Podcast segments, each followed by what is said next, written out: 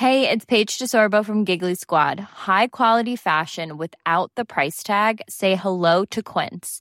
I'm snagging high-end essentials like cozy cashmere sweaters, sleek leather jackets, fine jewelry, and so much more. With Quince being fifty to eighty percent less than similar brands. And they partner with factories that prioritize safe, ethical, and responsible manufacturing. I love that. Luxury quality within reach. Go to quince.com slash style to get free shipping and three sixty-five day returns on your next order. Quince.com slash style. You're listening to Lego Masters Deconstructed. Welcome back to Lego Masters Deconstructed, Australia's only Lego Masters podcast.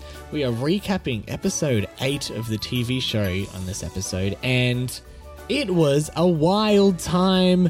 It's not what we expect. Well, actually, you know what? It is kind of what we expected. We more or less predicted it last episode, just not to the extreme that they ended up going. Yes. So at the end of last episode, when we saw the teasers for this mid-season twist, we did say the show loves bringing back contestants. It's, you know, we haven't really had one yet.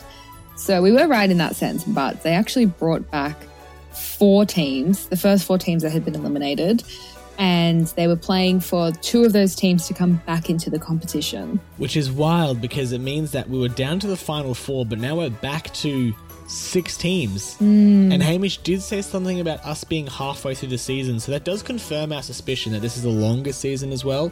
Previous seasons have been, I think, like eleven, maybe twelve episodes, and if we're halfway through at episode eight, this must be like fifteen, sixteen episodes or something in that ballpark. So that's very exciting as well. A lot of builds to go yet. Yes. Now, what are your thoughts on this Parente? I think fans are going to be divided over whether or not they they like this twist. I'm a little bit in two minds about it.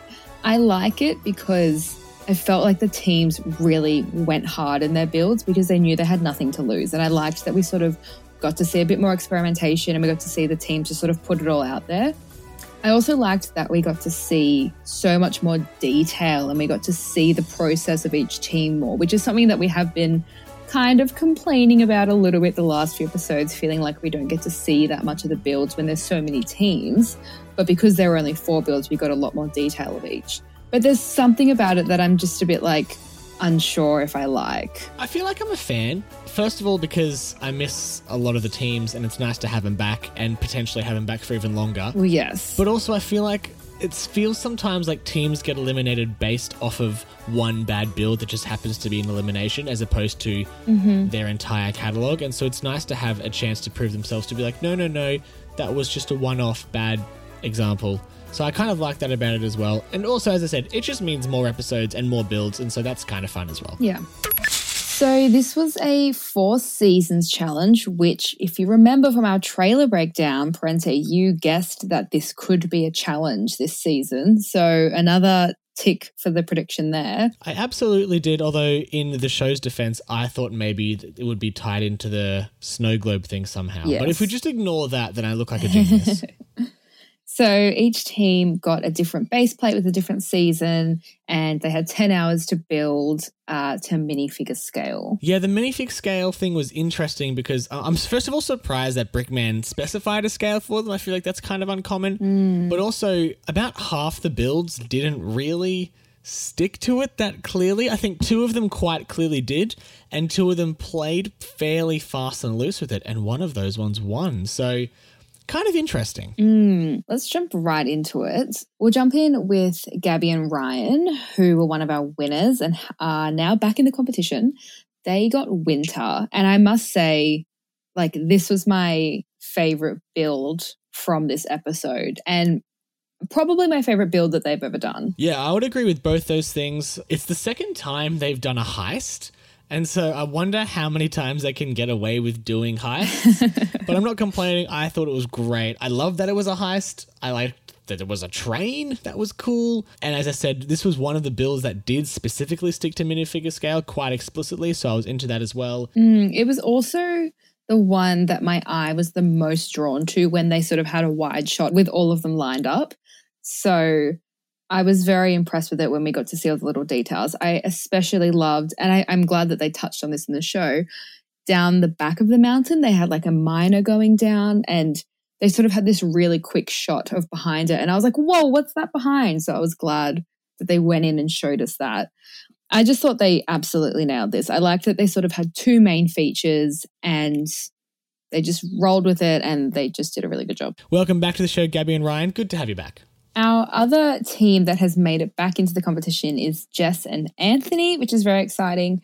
They had Autumn and their idea was really cute. They did like a camping adventure and Anthony had this really nice story about this caravan that was sort of based off his Nan and Pop's caravan and was sort of a nice feature of the build. So that was very sweet. I did like this build. I think my favorite part of the build was just having Jess and Anthony back and just mm-hmm. seeing Anthony be a Lego fan on screen for an hour. It was so great. The caravan thing was very sweet. It probably wouldn't have been one of the top two that I would have picked personally, but that's being, I think they were all in pretty close competition, so that's absolutely not a strong criticism of the build. Yeah, I really liked seeing them on screen again because I feel like even just from the last episode that they were on, their confidence had grown so much and they seemed so much more sure of themselves. I think the only thing that I was a little bit lost on was the size of the bear. It almost looked like it was bigger than like the mountain they had built behind it. So I was just a little bit confused about the scale there, but the bear looked amazing. The face was perfect. Anthony absolutely nailed it. Yeah, normally I wouldn't have really an issue with playing fast and loose with scale, but because they had been told to build to a specific scale, I mm. was a little confused by that. Not a huge deal, but I was kind of like, yo, that's a pretty big bear. Let's jump to Amy and Dawei, who had spring, and the initial idea was like this flower festival with a big rainbow at the back of it. And then they were struggling a little bit to sort of get the rainbow to work and, and get their idea happening. So they ended up changing to a spring phoenix that sort of had this like baby chick with a phoenix kind of looking after it. It was very like big and bold and beautiful. They did kind of Scotty and Owen this build a little bit where they had to abandon it halfway through. They did. I thought the final build was magnificent. And I remember us seeing this phoenix in the trailer mm-hmm. and like really stopping and taking note of the phoenix because of the way it was constructed, the wings and everything was so beautiful. Yeah. And it took me a moment this episode to be like, wait a second, that's the phoenix that I loved. And so I, I was such a big fan of this build, but they had just so many, I guess, false starts getting it going that I think Brickman was just kind of like, mm. nah, you guys got to stay away, which is really sad because it's, it was so great to have Amy and Dawei back on screen. Yeah, definitely. And look, Dawei still stressed me out by suddenly wanting to put a power function in the head of the bird with ten minutes to go. Oh my goodness. Like, I can't deal, but he he did abandon it and, you know, went went with his gut, so that was good. I did sort of question halfway through how mini figure scale works when you don't have any minifigures in the build, but they did end up building a lot of stories on the ground. They had like a cute little bird watching heart. They had the birds and the bees tree, which was a really cute idea from Amy, and I really liked it in the end. I think all of Australia fell in love with Amy a bit when she was like, oh, Dawei, are you, are you sure that you want to do this? And he was like, yeah, yeah. And she was like, oh, hey, maybe don't. I think that was all of us in that moment. She's so sweet. Lastly, we had Jeff in Atlanta, who had summer. And oh, this is just such a classic Jeff in Atlanta build. I so love good. How their brains work. Yes. So they did the summer ice cream monster attack, and they basically had a giant ice cream character that was sort of dripping down and had these big scary eyes that was like crashing onto the beach. And they had this Uh, great jetty down the back that had been destroyed and all these cute little stories going on. I just loved. I was such a fan of this build and, you know, we've been saying it since day one. Like, we love Jeff and Atlanta so much. Mm-hmm. I think they're still my favorite team. Sorry, everyone. And I also really loved this build. I thought it was so creative. As far as I could tell, it looked really good aesthetically. Brickman had some thoughts on the technical stuff. I was like, nah, I don't even care. Bring him back. Get him back in the show. But unfortunately, it was not to be. Yeah, that's interesting you say that, actually, because something that Brickman said was the way that they built the ice cream cone could have been a good opportunity to show some more technical ability by using a different style of building. But I wonder, where's the line there in this looks great and you've done an amazing job versus you you could have built built it differently? Like, what? How does he judge that? And especially because I think at one point in the episode they said specifically that they didn't build it in a different way because they wanted it to look mm. the way that it did, like they did it intentionally. Mm. So, yeah, I agree. It's hard to say. But there's also possibly other things that were in the build that Brickman would have wanted to see more technical versions of, potentially, not just the ice cream. Yeah, absolutely. The other thing I wanted to say on Jeff and Atlanta was initially when they were deciding which uh, base plate each team got, Jeff and Atlanta said that they wanted autumn because they wanted to do something around Halloween. Do they know that Halloween is not in autumn in Australia, or do they just they just wanted to do like an American Halloween theme? Yeah, I assume because so much of the Halloween imagery is tied up with autumnal imagery because of the U S. I assume that's kind of what they meant. I'll let it slide. So the next episode appears to be the arcade games challenge, which I'm very excited for.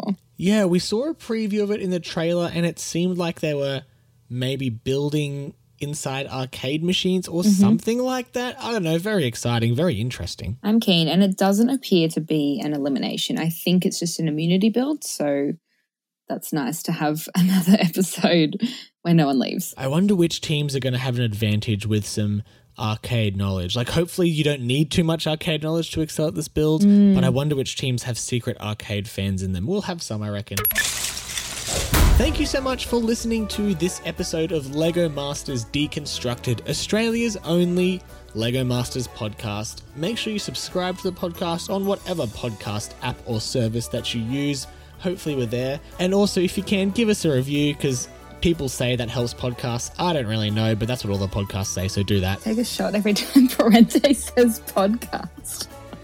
You just said it like six times. I'm going to leave that in, Zoe, and if anyone gets alcohol poisoning, it's your fault, not mine. No. Unless you're under eighteen, in which case don't you dare touch the devil's liquid. Make sure you are following us on Instagram at LegoMasters underscore deconstructed and on Twitter at LMDthepod. And as always, feel free to message us there any thoughts or questions about the episode. Thank you so much for listening, guys, and we'll see you next time. Bye.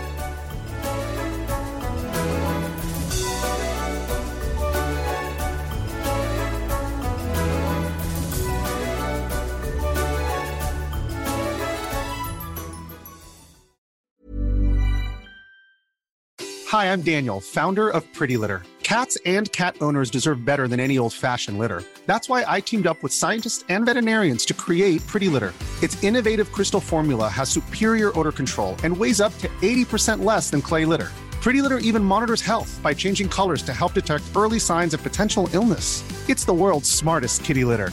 Go to pretty litter dot com and use code ACAST for twenty percent off your first order and a free cat toy. Terms and conditions apply. See site for details.